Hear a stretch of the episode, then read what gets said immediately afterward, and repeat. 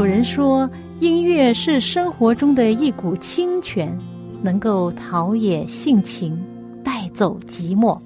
朋友，您喜欢哪一类音乐呢？爵士音乐、摇滚乐、乡村民谣、小调，还是古典音乐呢？今天我要介绍给你的很特别的音乐，就是基督徒的诗歌。这些诗歌更能够表达出人性本质里面的良善，对爱与被爱的向往，对人与人之间和人与上帝之间最真诚的感觉。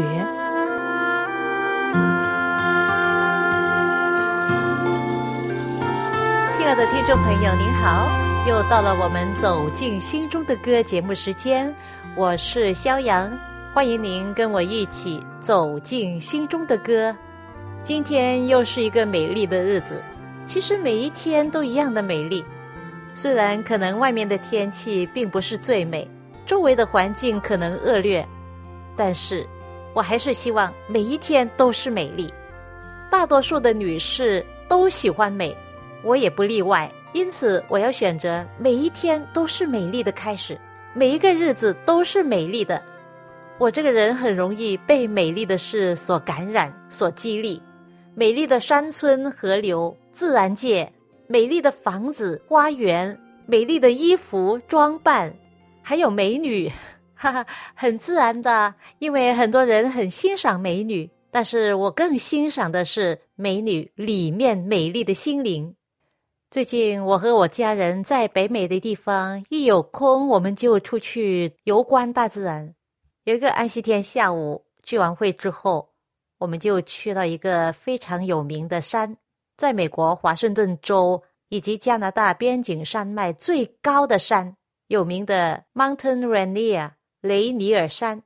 这座山升至海拔一万四千四百一十英尺这么高，是这一带风景中的标志。雷尼尔山是一座活泼的火山。它的山峰常年累月都有冰川，积着雪，产生了五条主要的河流。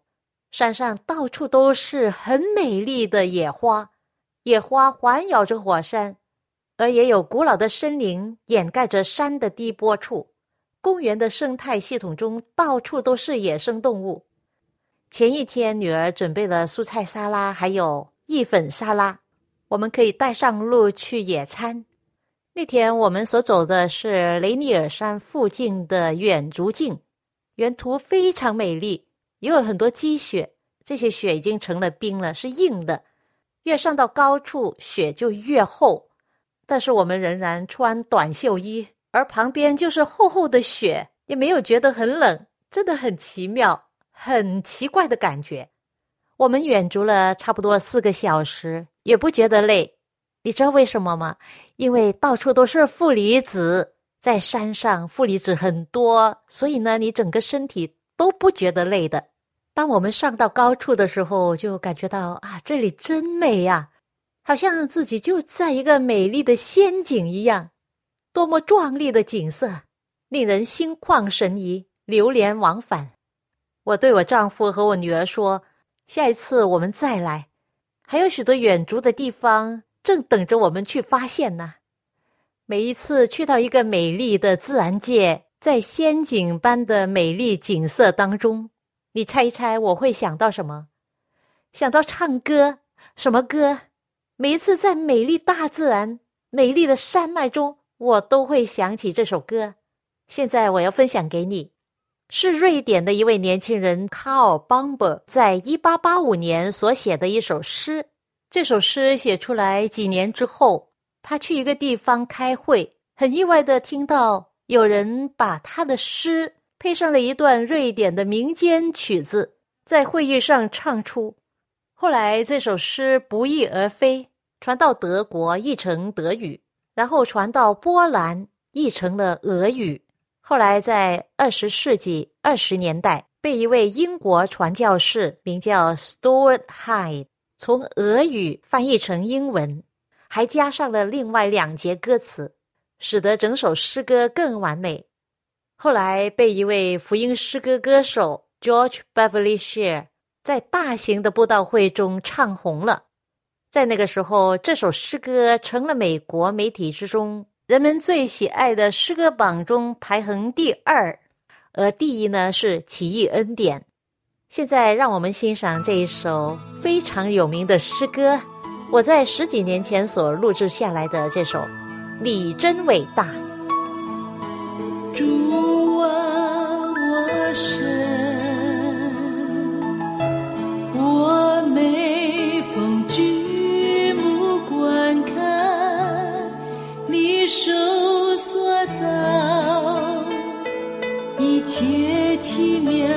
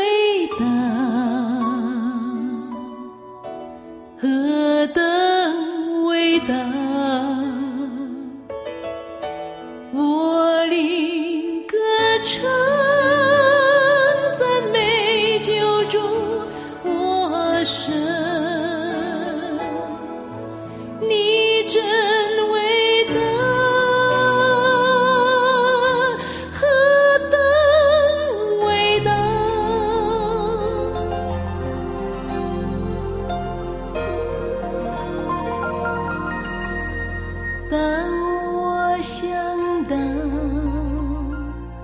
神经元拆他儿子，将是生命，我几乎不理会。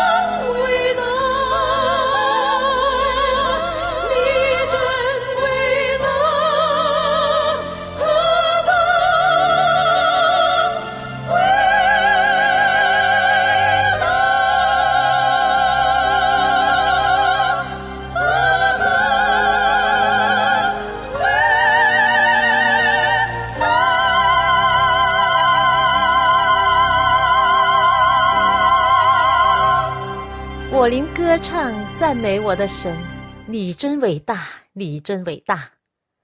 在生命中有许多很美丽的事，但是我还是相信这位伟大的上帝是最美最美的。一个星期之后，我们再去同一个地方远足，还带上女儿的朋友，她的同班同学 Sarah。我告诉他们说：“看看各种各样的野花多么漂亮，它们的颜色多么美丽，并且这些小花有不同很多的款式，真的令人看见了很开心的。上帝真的很爱美的，他设计的这些大自然的花草树木啊。”都是为了我们，使得我们看见都很快乐的。在这样美丽的环境，烦恼都抛之脑后了。朋友，如果你有孩子啊，最好是带孩子出去到自然界玩耍，不要整天待在室内，要多多的亲近大自然，这样孩子就很高兴、开心，活得又健康。亲近大自然能够教导孩子更加多的知识，比如说看见一朵花。就告诉他说：“你看这朵花，它的形状是不是很美？它有多少叶子啊？有多少颜色啊？多少花瓣呢？你知道它会维持多少天呢？这样你可以问孩子很多问题，也帮助亲子关系，也帮助孩子开他们的智慧和心窍。我有一个好朋友，最近他们一家搬去了乡村住。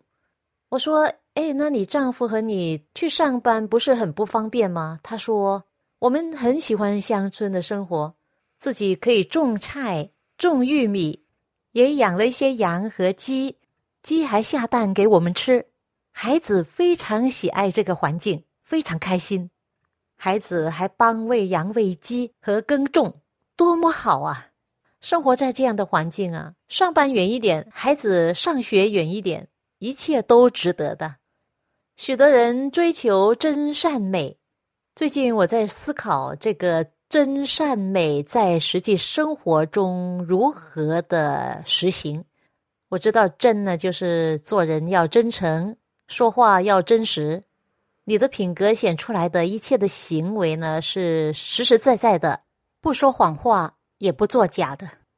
善呢，当然是仁爱、善良，没有害人之心。还能够同情、扶助、帮助、安慰人。讲到善，就想起圣经离家书六章八节，这里有一段话说：“世人呐，上帝已经指示你何为善，他向你所要的是什么呢？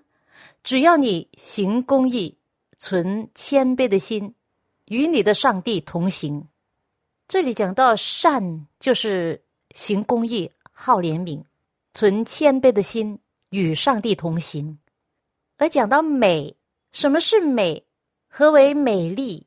个人各执，就是每一个人对美都有自己的看法和执着。可能许多人认为美就是要化一化妆，涂一点东西要遮瑕，必须要涂口红，就是化一下妆才能够见人呐。我认为呢。一个人化不化妆并不重要。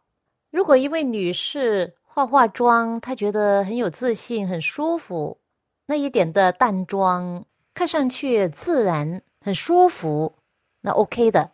可能比起不化妆就美一点咯。但是我们心灵要不要化化妆呢？要不要讲究美呢？当然要。刚才我们说到吃什么、穿什么。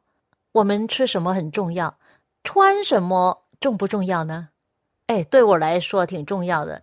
有些衣服呢，我以前可以穿，但是现在穿上去就不舒服了。那我当然是选择舒服的衣服来穿，舒服来呢又看上去比较大方、雅观，甚至在家中。不要认为哎，在家里随随便便呢，就是好像黄脸婆样子都没所谓了。这样子不是的，你的丈夫喜欢你美，他下班回来看见你好像黄脸婆一样，或者是头发也没有梳啊，衣服又穿的这么 难看呢，这样子他会喜欢吗？他会开心吗？当然不会。还有就是女士们穿的衣服。在沙滩上或者是运动场上，千万不要穿的太露骨。我自己作为基督徒，我一切的言行都要表达我是属于上帝的，在我的心、生灵、表里都要反映上帝的美。可能有人认为，哦，女士嘛，我们的身体本身就是美呀，为什么要穿的这么保守呢？不少的女孩子穿的很性感，把大多数的胸部都露出来。那你想想，男人看见了，他们心里面怎么样想？甚至有一些人在沙滩呢，一丝不挂在晒太阳，而他们自己不觉得什么。但是有没有替其他人着想？特别是男士们，当男士看见女孩子穿的这么暴露，很容易的，也是很自然的，会挑起他淫乱的心。你知道吗？当然，这不是千篇一律啊。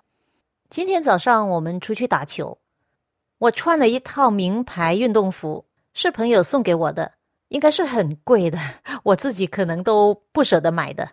既然这么好的料子，特别是那条裤子穿上去非常舒服，我就把它整套的穿上。但是上面呢是比较露体，一套都是黑色的。后面的背部呢是打叉的带子，两只胳膊都全部露出来。于是我就穿一件衣服在上面，就去打球了，打 pickleball。我们去的那个公园呢，一共有五个 pickleball 的球场，每天早上大概九点到十一点都很多人打这个球。我们今天早上八点就到那儿了，打了大概一个小时才开始多人，天气也热了。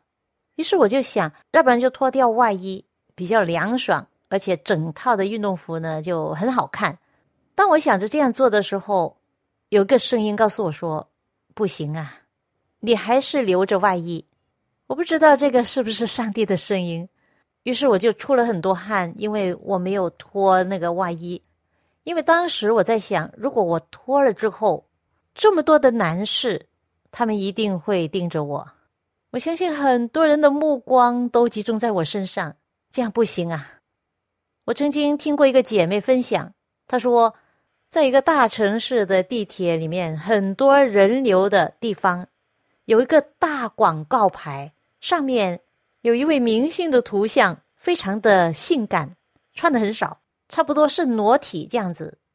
很多人在拥挤的地铁里面，每天经过的时候。都能够看见他的裸体，许多人心中一直的想起他那个性感的形象，其实心中啊跟他已经起了淫念，犯了奸淫。可能每一天千千万万的人看到这广告的时候，都犯同样的罪。结果呢，这位女子虽然不是跟人面对面，只是她的身体太暴露在大众的眼中。因为许多人每天都看见，而且在心中已经跟他起淫念，结果他的身体就有了很多的这些淫邪的鬼魔侵袭着，他得了很严重的病。因此，我很相信圣经里面的话语。耶稣说到，在马太福音第五章说：“你们听见有话说不可奸淫，只是我告诉你们，凡看见妇女就动淫念的。”这人心里已经与他犯奸淫了，这就是为什么他病倒了。因为千千万万的男士每天都看见他的裸体，他还能不病倒吗？今天早上我们打了两个小时的球，我没有脱掉外衣，我出了很多汗，因为我是基督徒，我要正确的把上帝美丽的形象彰显给人。中国有一句俗话说。情人眼里出西施，西施是中国古代的一位有名的美女。也就是说，你在你的情人，就是爱你的人眼中啊，你就是一位美女。而我们在上帝的眼中，我们也是啊。不论我们外表是如何，圣经说，上帝看人不像人看人，人看外表，但是上帝却看人的内心。而上帝眼中的西施呢，就是在雅各书四章七节，他说：“我的佳偶，你全然美丽，毫无瑕疵。”上帝要我们做他心目中的西施，我们在他眼中是最美丽的，因为是他造我们，全然美丽，因为是毫无瑕疵。这是我们要追求的，一生要学的功课，就是我们的品格，我们的人生。毫无瑕疵，并不是要求我们今天就可以做到毫无瑕疵了。我相信这是一个过程。我们每一天来到上帝面前，亲近他，认识他的话语，从中得到智慧能力，去战胜我们自我。不必追随那些明星，他们怎么样穿着啊，戴的是什么样的太阳眼镜啊，什么样的帽子啊，穿的是什么样的衣服啊，裙子啊等等。还有现在流行的是什么时装啊、款式啊，那个根本不值得你去追随的，而是愿意每天来到上帝跟前，让他陶造你、更新你、更新我心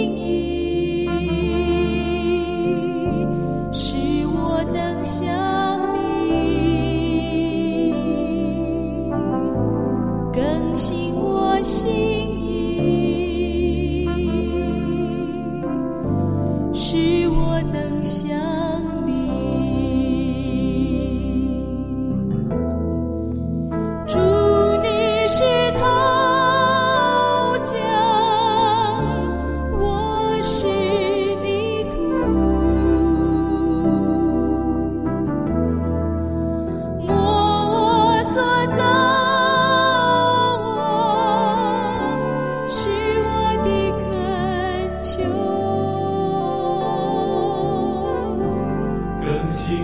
我心意使我能想你更新我心意使我能想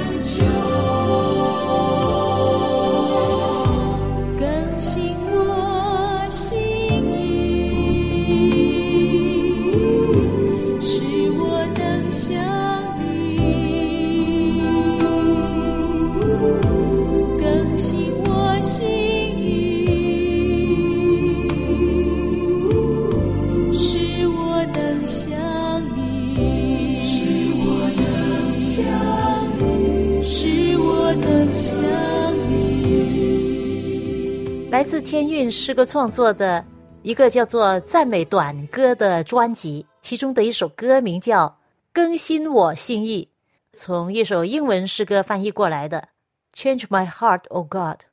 作者的名字叫做 Eddie Espinosa，听起来好像是西班牙语的一个名字。